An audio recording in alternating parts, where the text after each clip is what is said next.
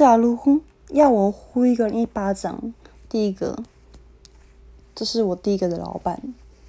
当初我很、很、很、很有热心、很有诚心诚意的去投入这家公司，然后他也知道其他员工偷懒，然后我跟他抱怨，他居然跟我说，说我是小人，说人家坏话。